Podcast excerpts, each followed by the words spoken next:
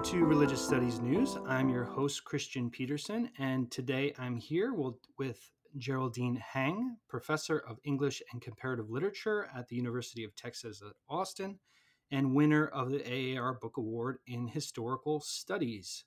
She's here to speak to us about her book, The Invention of Race in the European Middle Ages, published with Cambridge University Press. Congratulations and thanks for joining me, Jerry. How are you? Thanks very much. I'm well, Kristian. Lovely to have a conversation with you. Yeah, this is great. Your book, you really, I think, hit the key task of a comparative work in the sense that um, I really could see this book stimulating and motivating further conversation and giving us a model of how to examine the, the tendencies and patterns of race making, especially as it relates to religious communities. So I'm, I'm excited to talk to you and, and congratulations on writing such a wonderful book. Now, can you start a little bit with how this project emerged for you? You write about this in the book that this is a very long process. And then, as this uh, the book started to take shape for you, um, can you tell us what are some of the broader conceptual interventions you were hoping to accomplish with the book? Actually, the process is longer than I specify in the book. Um, the book took 12 years to write, but conceptualizing pre modern race took very much longer. I've been working on pre modern race since the 1990s. My first book, Empire of Magic, actually has a couple of chapters where I begin to think about how to understand and conceptualize race in a period that wasn't modern, you know, where the magisterial discourse governing race wasn't science but religion. So I began initially because um, I was part of many, I was in many conversations um, in critical race studies. Um, my good friend David Theo Goldberg is very, very prominent in critical race studies, and he created a series of conversations, workshops, conferences, um, and residential groups at the University of California Humanities Research Institute.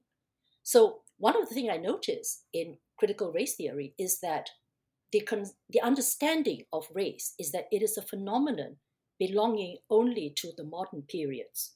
And modernity is defined anything from the early modern period, meaning the 16th and 17th centuries, all the way to today. And there have been lots of explanations for the so called origin of race in modernity. You know, there's plantation and chattel slavery, that's a very important moment in racial formation. There's been colonization, Europe's maritime empires of the 16th centuries all the way through to the 20th century. Um, there have been, you know, class struggle, if you read Michel Foucault as a, a kind of a matrix of race, industrial Western capitalism as a matrix for the formation of racial thinking, racial practices. So, what seemed to be lacking was a longer history of race than just the modern period pre-modernity and the medieval period, which is my my um, scholarly background, is so different from the modern period in terms of its economics, in terms of its social organization, in terms of its worldviews. So it, it took a long time to conceptualize what race might look like in pre modernity. So, what was helpful was that I looked at all the archives that were insufficiently read uh, in the pre-modern period, and I kept seeing signs that we would we would identify as racial today if they were to recur. For example, um, Canon 68 of the Fourth Lateran Council of 1215 specifying that Jews and Muslims had to wear a badge to mark them off from not not a badge, a difference of dress to mark them off from Christians at a glance. Now, it became a badge in England in 1280. England was the first nation to specify what kind of difference of dress had to be produced. So there was a badge. England, using England as a case history, I discussed the Jewish badge, for instance. Um, I discuss um, the herding of people into special towns where they could be monitored, you know, and put under surveillance, first for economic reasons, and then later for more social reasons, like whom they could marry, what kinds of jobs they could have, how they could interact with or not interact with Christians.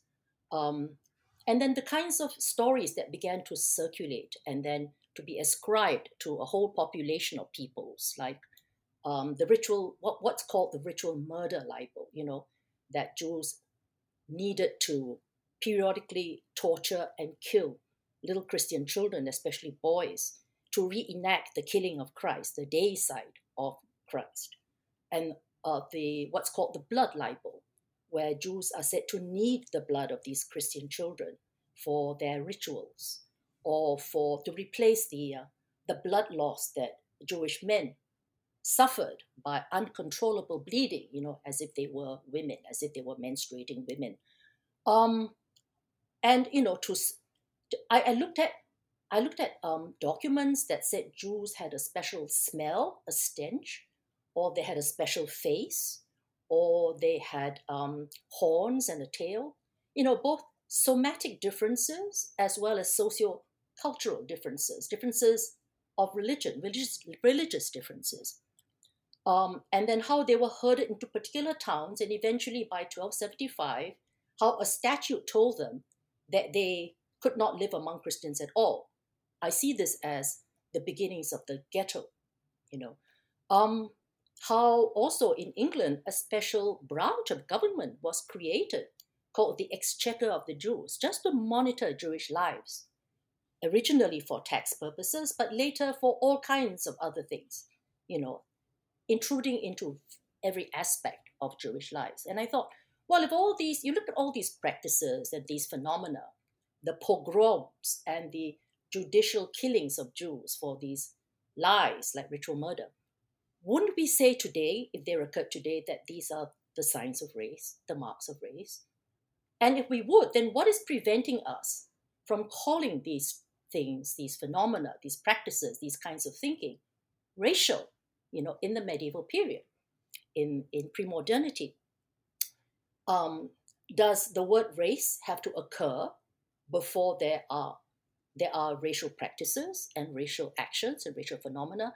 I think not. I think that sometimes the phenomena, the institutions, the actions happen before there is an adequate vocabulary to identify them, to name them, and to discuss them. But, you know, I had to convince people, I had to convince critical race theorists, some of whom have now been convinced since the book um, was published in 2018, and some of whom used the book in teaching their courses. And had to, I also had to convince pre-modernists that the notion of race had traction um, in pre-modern periods. So, you know, it began by looking at the archives and then by conceptualizing a longer history of race so that we don't have a sort of truncated understanding of the racial that only begins in modernity. Yeah, and this is a great spot to to think about this idea of race because you articulate this, I think, in in unique ways or unexpected ways for for some readers. You talk about race and race making, which is an important part of this, and I think you expand the markers or the uh, the ways of race making. So, in the sense of uh, thinking about it uh, as a religious in a religious context, uh, you talk about it as a cartographic context, epidermal, of course. So, can you help us think about what what does race and race making mean in your in your work? How might people that might have an everyday thinking about the idea of race, how might they come into tension with your definition of race and race making? So, I don't see race as a content, you know, uh, a substantive content. I see race as a sorting mechanism I see it as a structural relationship for the management of human differences. So I, I have a definition of race in the book. I, I think of race as an important name um, for a repeating tendency to demarcate human beings through differences among humans that are then selectively essentialized as absolute and fundamental in order to distribute powers and positions differentially to human groups. So this is a, a definition that would be acceptable uh, in critical race theory today. It's not a naive definition because it assumes both the somatic, physiological forms of race making, as well as the sociocultural, the ideological, the religious forms of race making. Now, as you know, the magisterial discourse of the European Middle Ages is religion. It is not science as it is for the 18th, 19th, and 20th centuries. So the magisterial discourse of religion makes religion amenable to uh, the facilitation of race making. So Jews, of course, are, are one example. You know, the Jews of England were expelled in 1290 in the first expulsion in, in Western Europe. Um, the badge, the expulsions, the pogroms, the lies told, the stories told about Jews that defined them as an entire population of God killers and child killers, you know, and the the creation of a bureaucracy to monitor them. These were racial mechanisms, a kind of racial signature on the lives of medieval Jews. But you know, Jews weren't the only people racialized in the medieval period. My, my book covers Muslims and Africans and Native Americans and Mongols and the Romani as well. Now, Muslims were a particularly interesting case. I know you're an Islamic studies scholar. Um, the, the medieval period saw the creation of a name for Muslims that told a lie about them in the course of describing them and defining them as liars. The word is Saracens, Saraceni. St. Jerome told a story about Arabs that later got ramified um, into a description of Muslims after the 7th century. A story in which Arabs and then later Muslims lie that they are the descendants of Sarah, the legitimate wife of Abraham, rather than Hagar, the bondwoman and the concubine. So, because they were ashamed of their origins. So, this is a really ingenious lie because it defines a whole population of very diverse, heterogeneous peoples through their religion. It is really quite ingenious, right? There are many. There were many kinds of Muslims in the medieval period, from different regions, different countries, different ethnicities. They spoke different languages. They were vastly different, and yet, Western European writers outside the uh, the contact zones of the Mediterranean were able to describe them by one name, Saracens, that told a lie about them while defining them at the same time as liars. Right. So of course, you know, uh, medieval Jews were ensconced in all the cities of Europe because of the nature of their livelihoods. They were the bankers of Europe. They they were the financiers of Europe. But medieval Muslims were the international enemy um, with whom Christendom was in competition for territory, for political, military, ideological, spiritual um, supremacy. So, you know, um, there were, of course, uh, the, med- the medieval period has sometimes been said to be like the, the, the period of the problem of Islam because um, it, it has a long history of confrontation that we call today the history of the Crusades um, in which there was international holy war. Now, I don't know if people know this, but uh, Bernard of Clairvaux, Saint Bernard, uh, who who co-wrote the the rule for the monastic order of the Templars, um, actually also defined Muslims in such a way as to prevent um, uh, the killing of Muslims from being considered heinous and you know uh, a moral uh, problem. He, he, he said, for example, that the killing of Muslims wasn't really homicide, the killing of fellow humans, but malicide, the extermination of evil that has been incarnated and personalized in human form. So it was okay then for him to, to exhort Christians to extirpate from the face of the earth the enemies of the Christian name, because you weren't really killing fellow humans then, you were just killing evil incarnated, you know. So there, there are lots of ways in which um, um, different peoples were racialized and different kinds of stories were told about them. Stories that defined them as liars and as heretics or as pagans when they were monotheists, um, and then attributed moral qualities uh, to to the people who are so defined.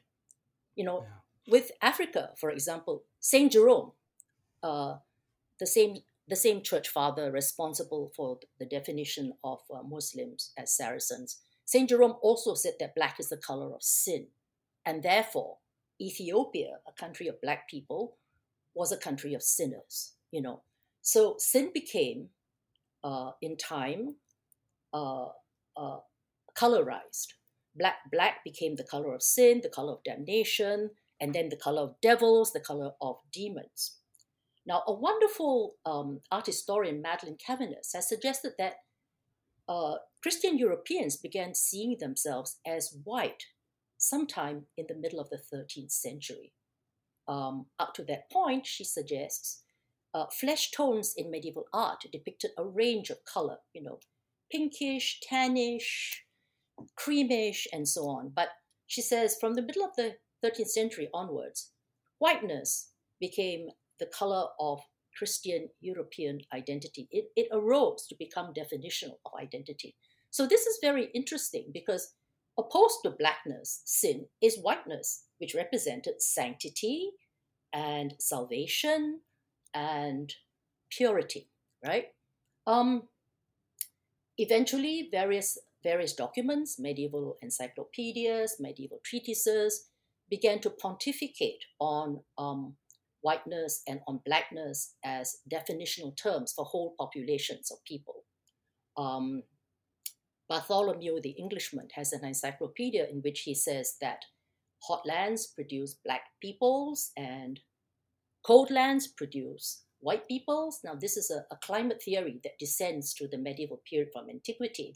But then he moralizes what that means. He says, well, the, uh, uh, the, the white people from cold lands um, are strong and brave because whiteness is a marker of inner courage, whereas um, the people from Africa possessing black faces and short bodies and crisp hair are cowards at heart and guileful.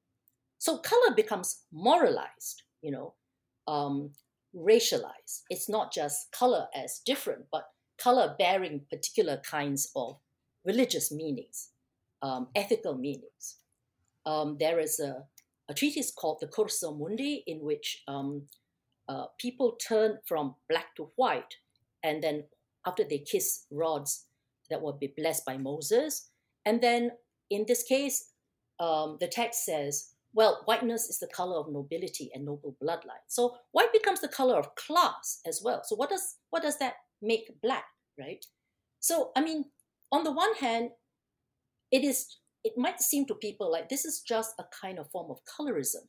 But by the end of the 12th century and all through the 13th and after, the blackness becomes associated not just with like hermeneutic um, Africans, but with real bodies. You know, um, there are these wonderful two volumes called Image of the Black in Western Art on medieval art.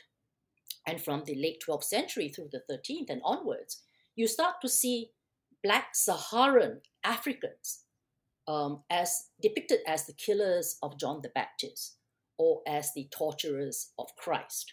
So the color becomes attached to physiognomy, physiology, somatic features, faces. So, you know, not only are these people sinners, but you know, these these people are uh, these people are the torturers of Christ and the killers of the Baptists. So obviously, this is highly problematic. Um, and there is a, a, strong racialized discourse about color in the medieval period. But, you know, color in the medieval period is also very interesting to theologians and the church fathers who are very witty and who are very erudite and they are interested in play upon color. Um, I, I have a part of a chapter in the book that talks about how blackness although it is the color of evil, sin, damnation, devils, demons, and so on, when color is laid upon a holy figure, um, like the Black St. Maurice of Magdeburg, this is a sandstone statue that was suddenly depicted as, you know, a, a black Saharan African in the 13th century. After a, a million years in which he was color free, nobody thought about his color or his race. Um, when laid when blackness is laid upon a holy figure, someone who is a saint, or you know the Virgin Mary, the Black Virgin, or a holy figure like a saint, you know, a, a, a much admired figure like Balthasar, one of the uh, magi, one of the three magi. When when color is laid upon someone like that, it functions differently. Uh, it enables a penitent, a Christian, to look at the sainted figure and think, huh, even someone who is the color of sin can be saved and can in fact be a saint you know? Um that means there's hope for me as well you know uh, even though i am a sinful person and a sinner. So blackness can serve in a very in very interesting paradoxical contexts in the medieval period. There is no doubt that there is a virulent aggressive discourse uh, negative discourse on color and on africa and africans in the medieval period but on the other hand when blackness is laid upon and attached to a holy figure, it can shelter in some ways and reassure and comfort and produce a context of reassurance for a, a Christian penitent. So it's it's a fascinating discourse. And there, I mean, this is a is a large book, and there's there's so much more to it. You have several chapters where uh, religion is a through line, but not the the central focus on Native Americans and Mongols and the Romani. So people will certainly have to track this book down to to find out more. But before I let you go, I, I'm wondering if you could just kind of reflect on how you think others in the study of religion might benefit from reading the book. Well, I, I think it's useful. The book is useful in the sense that it supplies a variety of examples. Um, it doesn't just talk about race as one thing, right? um, skin color or physiology, anatomy. Um, it talks about race um, not having a specific content per se. I think it's useful if you were to think of race as a sorting mechanism. Uh, it doesn't have to have a permanent content. You know, um, it, it is a, a means by which people can go into ra- racialization and out of racialization. So what's useful is I think the book points to, points in the direction of why people are racialized, why a particular set of peoples at a particular time in a particular context is sorted out as different in absolutely fundamental ways, as absolutely different, as fundamentally different, and what why why that happens and what are the gains from that kind of description of them as racial um, I'm a European, so all my examples are European examples. But, you know, I think, for example, if I were an Indologist, someone who works on India, I would be interested in how the caste system functions um, and how uh, the, uh, the internecine conflicts between Hindus and Muslims function. Like, you know, are there virtual races created through religion um, in India, for example? Uh, there are there's a book by Bruce Hunt uh, on Africa that doesn't that talks about the modern period, but suggests how at a particular moment in time, um, Berbers who Berbers racialize Black Saharan Africans as absolutely and fundamentally different from them because Berbers could trace their religious affiliations uh, through so-called, you know, invented Arabic genealogies, Arab genealogies. So because they were Arabized and because they were Islamized, you know, um, they, they they were able to distinguish themselves from the Saharan Africans, um, who who who were who were then racialized. So, if if we see if we see this sorting mechanism as a racial mechanism, uh, the structural race as a structural relationship rather than a fixed content, a permanent content. I think it's we we, we can then incorporate um, racial analysis into all kinds of work, including work in religious studies. Yeah. That's that's a takeaway I'd love people to to have if that's possible. Yeah, yeah, and I mentioned this in the beginning. I think you do set up a, a, new conversation, and I hope others will continue the work you've done, especially in these other contexts. I could certainly see it being valuable in a global scale. So, well, thank you for for making the the time to talk about this wonderful book, and congratulations again. Thank you so much. This has been a lovely conversation.